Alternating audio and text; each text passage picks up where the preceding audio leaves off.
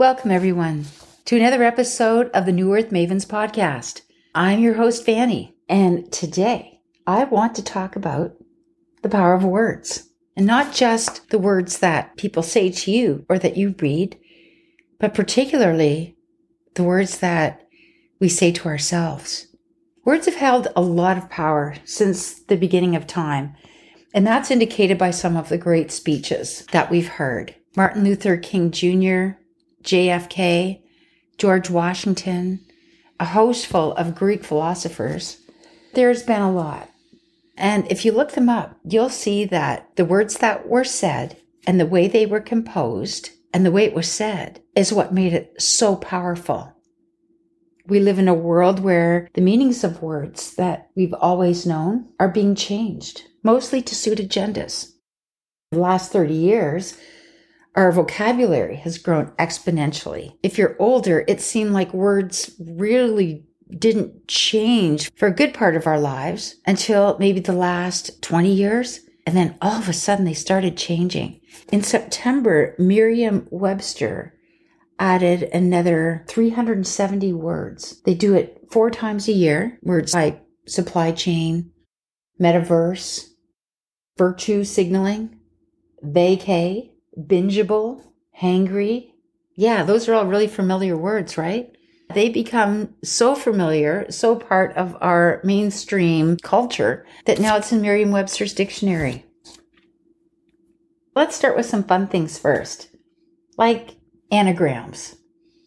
Anagram is a word that has a specific set of letters that, when rearranged, make a whole different word.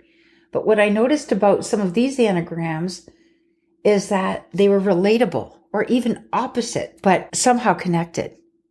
For example, listen and silent, meat and tears. My favorite, Satan and Santa. Those are really opposites. Cares and scare, fried and fired might not seem relatable, but somebody might have got fried and then got fired for being fried. So I could see that. Let's check into how people use words for the not so good. Gaslighting, where somebody intentionally denies you the reality of your experience, of your words, of your viewpoint, of what you know to be true, to make you feel confused, doubt yourself, and to back away from whatever it is that made them feel they had to gaslight you. It used to just be associated with narcissists, but it's completely done in the mainstream now. Doesn't matter if it's political or the education system, the health system, they're all doing it. All gaslighting. Another way people use words with malicious intent is manipulation. And that certainly is happening. All of these things, gaslighting, manipulation, they're all part of the playbook. Everywhere you turn, someone is trying to manipulate you into doing something that they want you to do, into buying something, into believing something. And the harder you are to manipulate, the harder they're going to go at it. So you always know when someone's manipulating you if you don't have great instincts is because they're really in your face with it. Then you know they've got something going on that's not good. Everything that you see on television, even in the movies, they're all carefully scripted to make you think and feel a certain way about things. The mainstream media, they're not about journalism anymore. They're about activism. They're about propaganda. And that's not even an opinion. It's an actual thing. They don't call it television programming for nothing. We've believed it. We were programmed to believe everything they say. Politicians, teachers, priests, just trust what comes out of their mouth. We know where they'll get you now, don't we? We know better. And when you know better, you do better. And words, just like the thoughts that create them, are energy. We've talked about this. So, for example, if you're upset with someone on social media, you really had no problem getting into a good conflict with somebody. We were armchair warriors. It was the thing to do, and it was like we got to use a tool that we hadn't used before. We got to find out about ourselves by the kind of things we said, for the things we stood up for, the things we defended. But what I noticed is that when I would have conflict with someone, And it was always about something I felt was really important, as we all do. I noticed a couple days later, I would still be thinking about it, like I was attached to it. And I realized that when you send something out like that, there is an energetic attachment to it. It's like a hook, and it hooks into the person that you're having the argument with. And I know you've noticed this where you've decided not to get into something with someone because it just wasn't worth it and you just got on with your day. And then there's other times when you get into it with somebody and you can't shake it. It zings you. Well, that's an energetic attachment. And I think many of us realize that it just didn't feel good to be in conflict with people because it didn't seem natural to us. And I want you to think about the times that you've done that. I know we all have. If you're listening to this, chances are you stand up for what's right. So pay attention to that. See if that has the effect I'm talking about. Because I could be wrong, but I don't think so. And sometimes people will say something to us that triggers us. In fact, there's quite a big movement to get people to not say things that could upset another person. And that has really messed with free speech. Triggers are our gift they point out exactly where you need healing. Exactly. It's not a bunch of nebulous thoughts. Oh, I'm feeling bad. I'm a this, I'm a that. And they say this and that. No, it shows you exactly what happened and probably when you were a kid that made you so sensitive about those kind of comments. Then there's also people who do want to hurt you intentionally. You're having an argument or conflict you're speaking your truth. There's no intent of harming anyone, and they know they're wrong. And so what they do is hurt you. And that should tell you a lot about them, especially the things they say. And we find ourselves in all sorts of emotional and mental states because of how we interpret the words we hear. Because it's the interpretation that really means everything, doesn't it?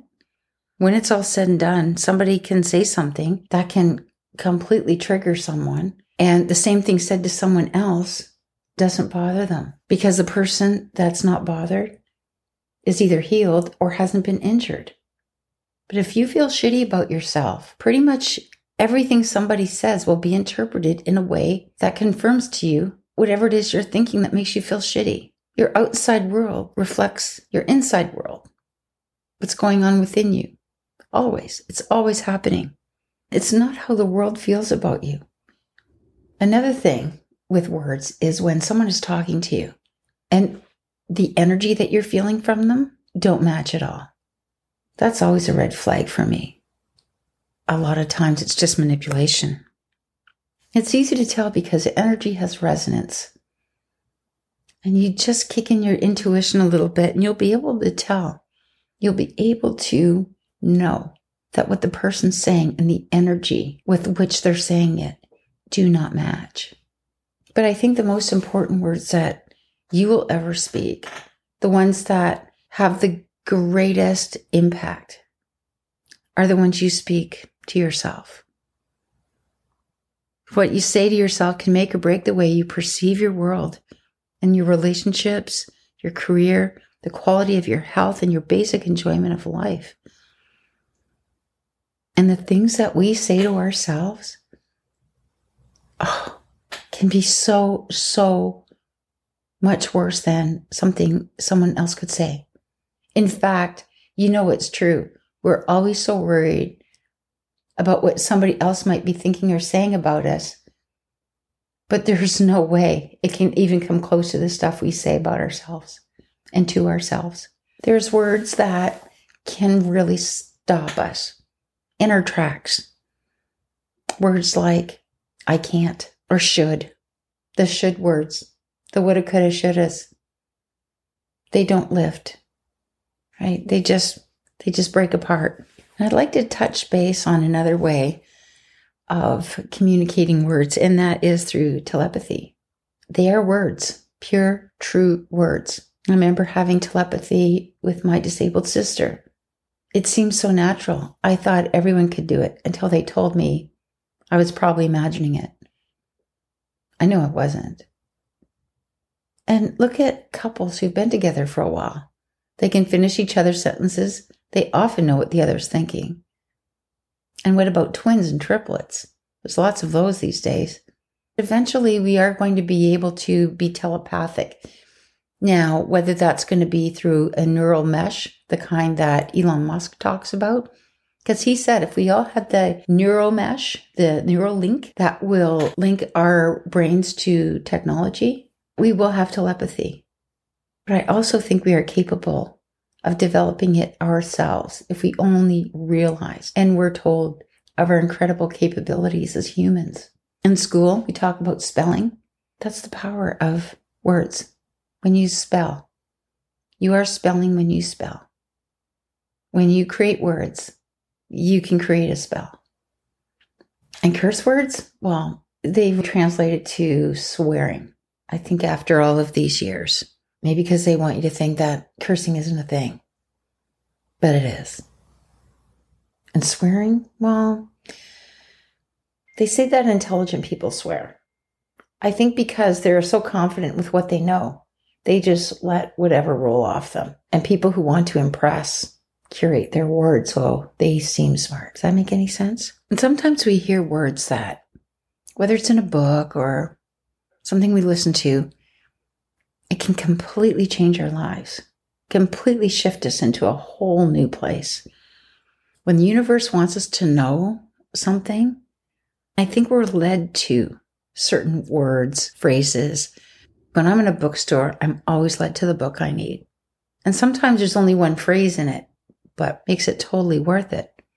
I think the words, though, that hold the most power, I mean, we could say words of love, but that would be the feeling, right? I think love is a verb. But the most powerful words are words of truth. Truth has resonance and a very high vibration. Now, you've heard people say, oh, there's no truth, there's only perception. Well, they're full of shit because there is very much truth. Truth is truth. Doesn't matter who's saying it, it's the truth. And perception is how you see the truth based on your filters of how you were raised, your programming, your insecurities, all of your filters that you look through every time you see or hear something.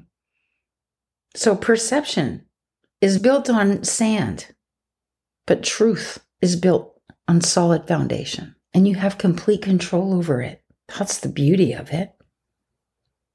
What you say to yourself can make or break the way you perceive your whole world, your relationships, your career, your quality of health, basic enjoyment of life.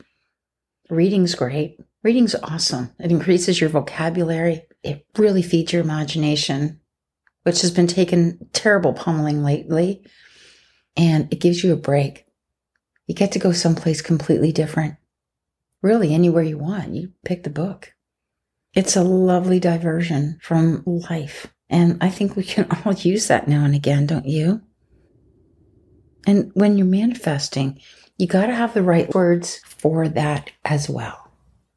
You got to be really specific and positive. You got to know you deserve it. If you don't believe that, nothing's going to happen there. And you got to be grateful. Write it down, you know, the vision board, the, the pictures, all of that stuff. But words, when you're manifesting, is super, super important. And affirmations, good old affirmations, stick them on your mirror, stick them on your computer, whatever. There's a lot of great affirmations out there, and you can pick the one that works for you. But when you say it enough times, it's going to start imprinting into your mind. It'll make a neural pathway that will make it a normal way of thinking. And the negative way you used to think will be no more. It's beauty of affirmations. You just got to keep repeating them. And one of the most important things we can do as a human regarding words is to keep ours keep your word. When you give your word, keep it, no matter what. It's usually been a thing for men for some reason, but hey, if you need to give your word for something, it means somebody's counting on you. It's about integrity. It's about trust. Make no promises, break no promises. Something someone told me long ago. A word is like a promise when you give your word. And when you break it, you feel it inside. You might think it's nothing, but it will create energetic problems for you within. And it may not be an ache and a pain, but you're going to dislike yourself a little bit more. You're going to be quick to criticize yourself a little bit faster. Don't let yourself down.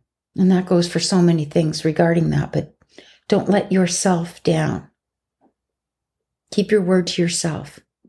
I'm going to do this. I'm going to do that. I'm going to do it. Because we all know how shitty we feel when we don't. But don't forget to have compassion with yourself too, just like you would for someone you really cared about that's just finding their way. You'd be really kind, right? Well, you got to do that for you too. That's so, so important. And if you're not having compassion with yourself, chances are you're giving yourself bad messages too. Just observe, don't judge.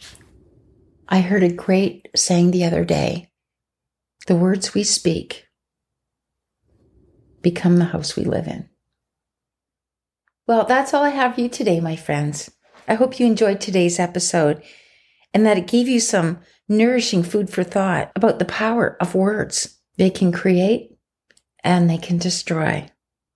You can catch me on my website, newearthmavens.com, and also on Instagram at New Earth Mavens. So until next time, I hope you have a great rest of your week. Bye for now.